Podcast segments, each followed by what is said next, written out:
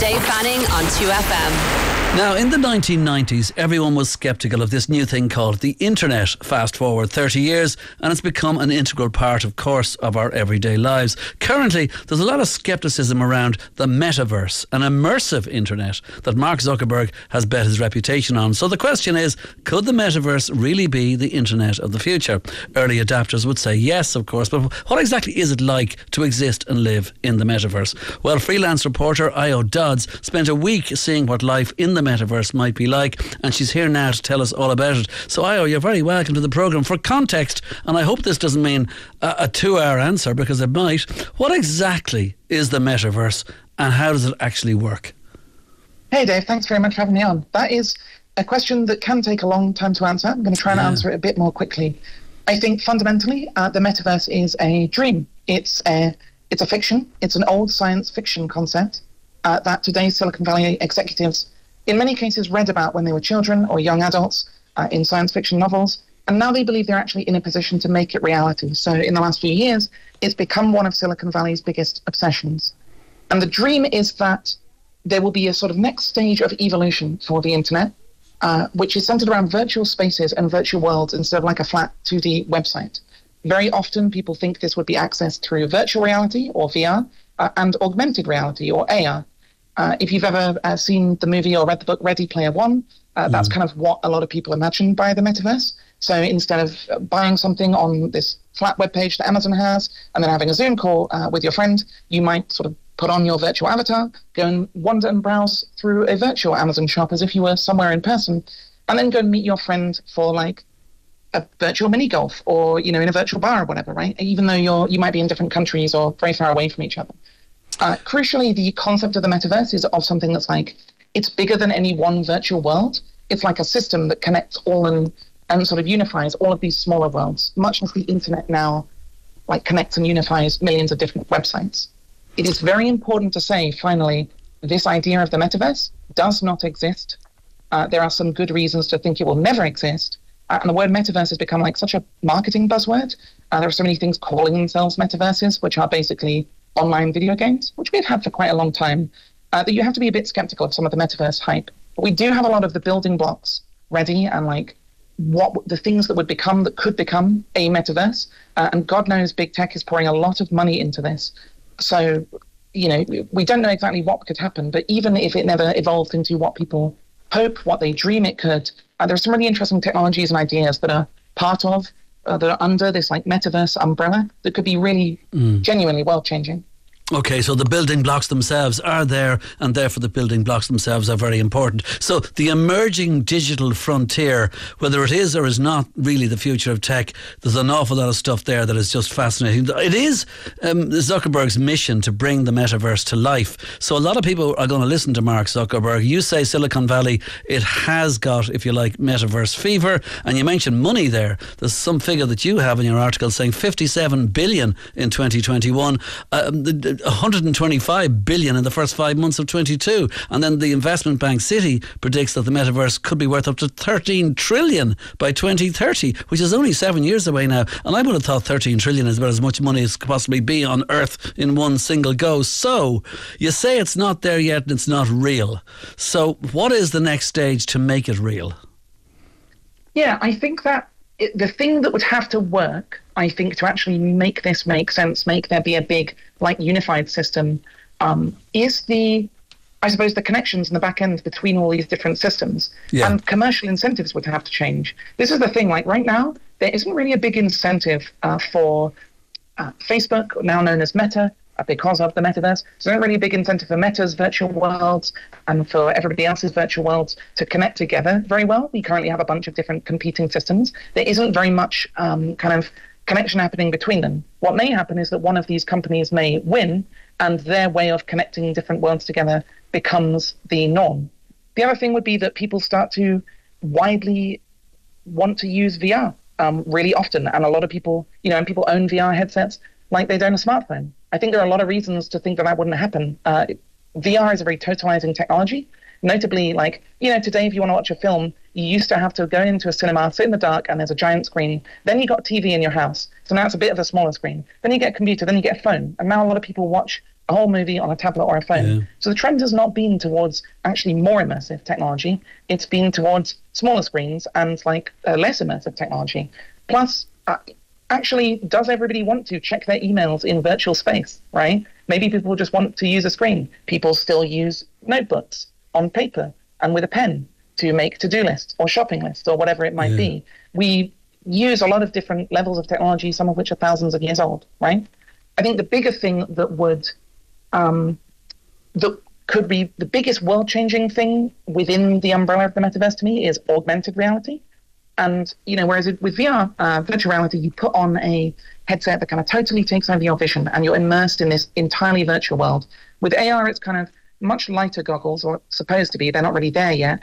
That overlay a bunch of images and elements and digital objects onto your view of the real world, and that is like, if you can imagine the advantages of literally instead of having to look down at your phone to navigate to an unfamiliar place in an unfamiliar city and looking at your map apps, you just see directions ahead of you, or being able to be in a bar and like I don't know, see who in this bar is interested in like dating or flirting or whatnot, right? Or be at an event and like be able to see people's names floating above their heads and be like, oh, I already know who that is.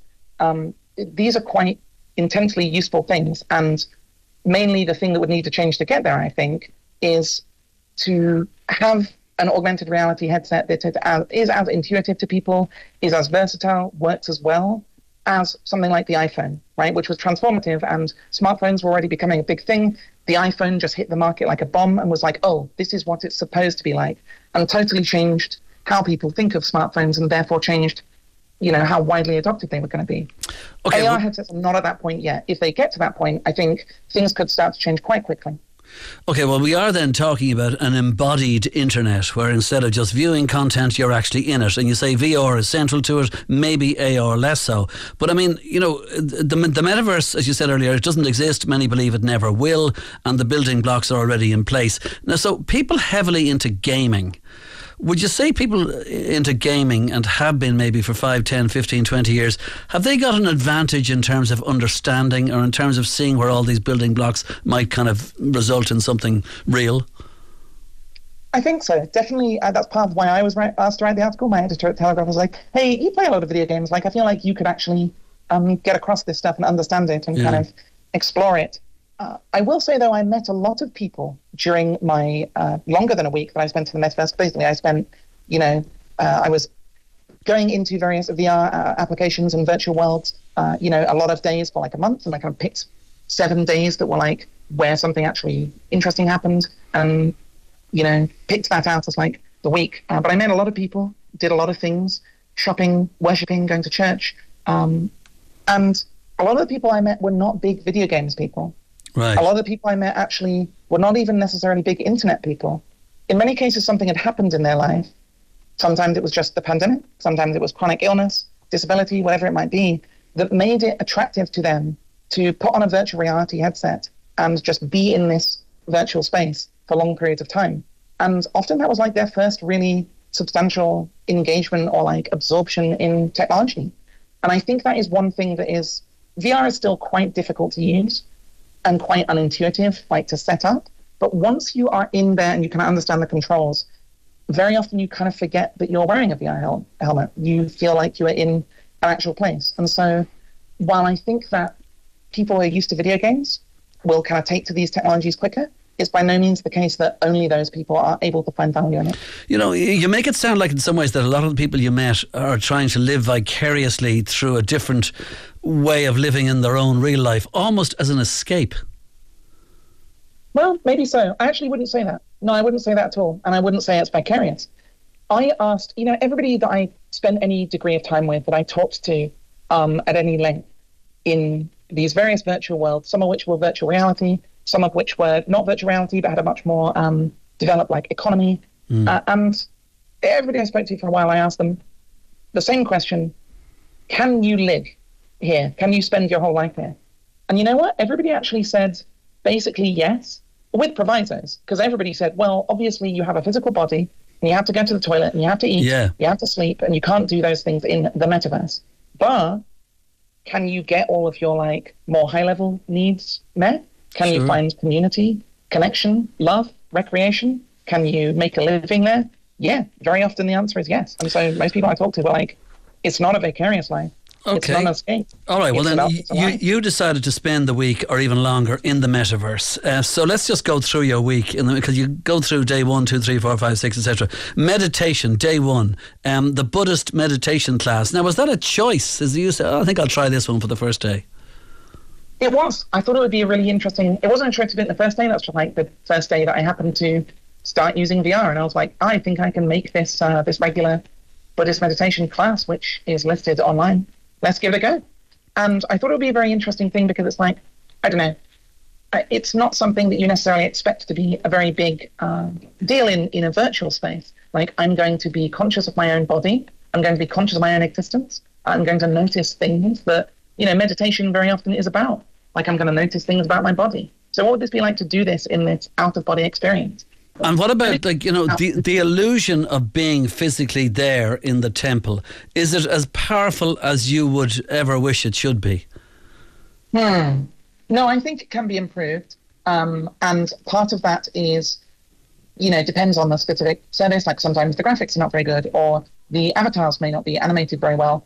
But it's a pretty intense feeling. Uh, in in yeah. the virtual reality industry, people refer to this as presence. It's very real. It's very compelling, and I think it is a part of why people have been able to build lives where they spend a lot of time. A lot of their deepest friendships and relationships and communities are in virtual reality because it is possible. It's actually easy to forget that you're in there, even if everything's weird. Even if you're hanging out in like a kind of poorly made restaurant uh, with a bunch of people who are robots and giant rats and things it's it's you still just are kind of like, hmm, yes, this is reality. Your brain, uh, a bunch of your like unconscious brain that just orients you in space and moves your body around is like, yes, this is real. I accept. Yeah, yeah.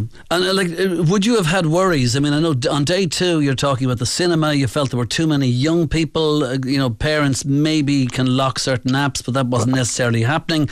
And some people will be plugging in 24 hours a day, drawn, if you like, to the thrill of nobody knowing who you are. There's a lot of sexual harassment and maybe you know alcoholism and all that. Like, there's a lot of stuff that you could do without, isn't there? Oh, absolutely. I mean, there are all kinds of problems I can see. Uh, sexual harassment and sexual abuse is certainly one.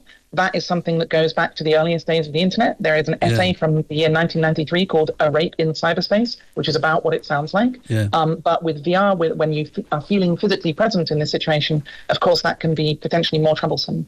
There certainly is a big problem with underage users. Uh, the virtual reality makers and the app makers are all seem to be struggling to really police uh, children being in this place. And I think that because VR is still quite like fringe, it's still quite rare for people to actually own a VR headset. We're not really yet seeing a sense in society that like this could be a, a, a technology that lends itself to compulsive use, even to addiction. Yeah. But I can easily see that happening, um, especially with children and young people over the next 10 years. It is very compelling. It's very compulsive. There's a kind of intoxicating. That's the word for it. It is intoxicating, and having community in those spaces. I mean, can you imagine if you're you're in a little overpriced apartment in some big city and you don't get out very much for various reasons? Maybe you're socially anxious, maybe physically disabled, whatever it may be.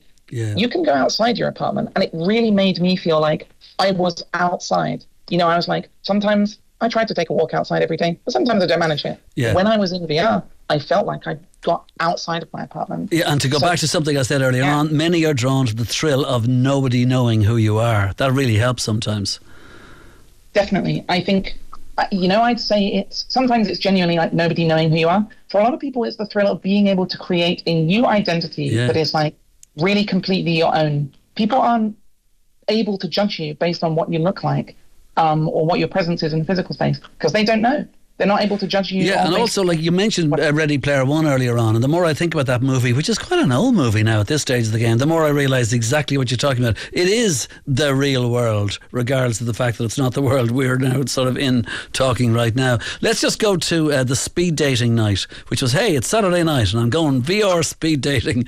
Um, you felt you needed a better avatar. Was that because you were slightly disappointed with the fact that oh look what I picked? I picked a cartoon of myself. Look what other people picked. Mm, definitely. Some people have some really nice, really interesting avatars. I think actually for me, it was just like you know, in some spaces, I had picked an avatar that, like, initially I picked an avatar that didn't actually look like me. I, I like made the one that looked like me using a, a sort of third-party program that wasn't very complicated to use in order to do the speed dating. Previously, I'd just been like, I'm going to, um, I'm going to find an avatar that is a kind of like cartoon that feels right for me, but doesn't really look like me. And then for speed dating, I was like, I don't know, feels like I should represent myself in some way. Uh, funnily enough, turned out nobody else was doing it. I was having speed dating matchups with, yeah, like giant robots or sort of anime girls or you know animal people or whatever right there was actually nobody nobody else was really doing like oh hello here is here is me here is my vibe here is kind of what i look like it was a very strange experience the speed dating and it was one part of the whole thing that didn't really work for me um, right. which was interesting because you know people absolutely are forming it was very visible and clear and in the communities that i spent time in the people that i spoke to you know this VR church, this is a really important place for some people. This is the center of some people's community. Um, and they're having deep relationships and there are romances. There are parts of the VR community where it's like, oh, everybody's always like getting together in romances and then breaking up, and there's constant romantic drama, right? That's a big deal. And the thing about speed dating, I think, in VR is that it's just not yet at the point where you can possibly judge someone else's. Uh, you can't be physically attracted to someone in VR, right? because mm. you would have to be physically attracted to like a slightly weirdly animated or cartoonish avatar. It, and you're not having that sense of like physical chemistry, which right. you have when you're in the same space as someone. Yeah. I think if you fall in love with, with someone on VR, in VR, it's like if you fall in love with someone uh, on any other place on the internet, as people have been doing for 20 years, as I have done in the past, which is you fall in love with them as a person and through communicating with them. of course. Yeah, yeah. Well, look, just in terms of the other days, I just want to mention one because you do talk about night nightlife and working, etc. Shopping was that any good, Io?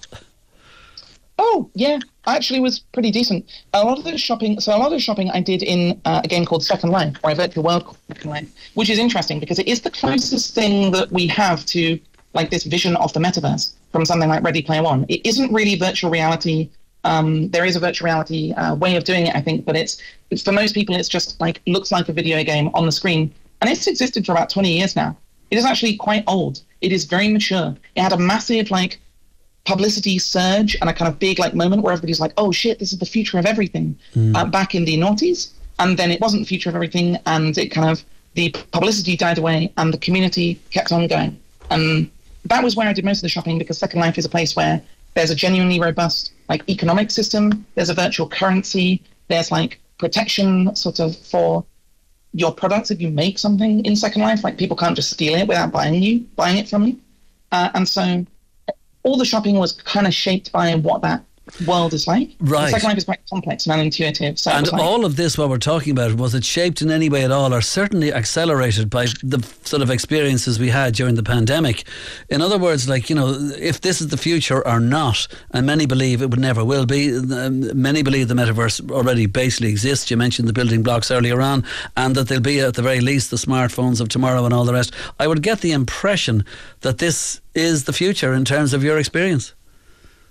Mm, I think it's a future. I think it's part yeah. of the future. Yeah. I just don't see a world where, like, when any, whenever anybody wants to do any work or socializing or anything on a computer, uh, they totally block out the waking world and go into a virtual world and do it in a 3D space. I don't think that's actually a very useful, uh, like, interface paradigm for a lot of stuff that you want to do with computers. Yeah. But I do think that as the technology gets a bit better, a bit more intuitive, lighter on your head, the headsets are still quite heavy. I think it will become probably quite an important point. And you think if we if, if VR had been quite popular when we had the pandemic, we wouldn't just have been on Zoom calls. We probably would have been, as some people in fact were, hanging out with each other, yeah. sort of almost physically, playing games together, um, hanging out in bars, like playing tennis or whatnot, right? Yeah. Uh, I think that's it, it's quite compelling, and VR is definitely something that I plan to keep on using because it's like, oh yeah, I can actually hang out with my friends who are far away in a way that is really much more immediate and kind of rich yeah. than a Zoom call or a text chat, you know? Sure, of course. Okay, well, then finally, well, by the way, we're talking to Io Dodds, as in freelance reporter Io Dodds, who spent a week and more in the metaverse. So I have to ask, as a summing up in as short as possible way, what did you learn from the experience? Mm, that's a very good question. I was surprised by the the life and the vitality of these scenes it was very kind of anarchic and new social rules, etiquette, technology. It's all evolving rapidly. It is poorly monetized and it's poorly regulated. It reminds me a lot of the internet that entranced me when I was a child, Yeah. um, which was in, you know the early noughties, and it was this weird, slightly dangerous but very fascinating place. Something is happening uh, in VR in this broad umbrella of the metaverse. Something is happening that is valuable to people and that is intoxicating to people, and I don't think any of us really know what it is yet. And I think it is going to grow, and I think the question is going to become who controls it and who kind of sets its its sets it up and who sets its shape and who does that benefit. We are living now in an internet that was built by and for big companies like Facebook and Meta. Who and what and why will the metaverse be bought, we built for, right? Like, what will it be like? And that's still all up in the air. And individuals and governments and companies have a chance to shape that. That chance may erode quickly. Um, I guess that was my biggest sense is like something is happening here that is not going to go away, uh, and it may be kind of upon us before we know it.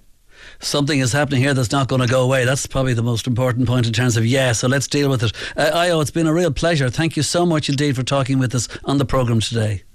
Thank you so much. Been a pleasure. Dave Fanning on 2FM.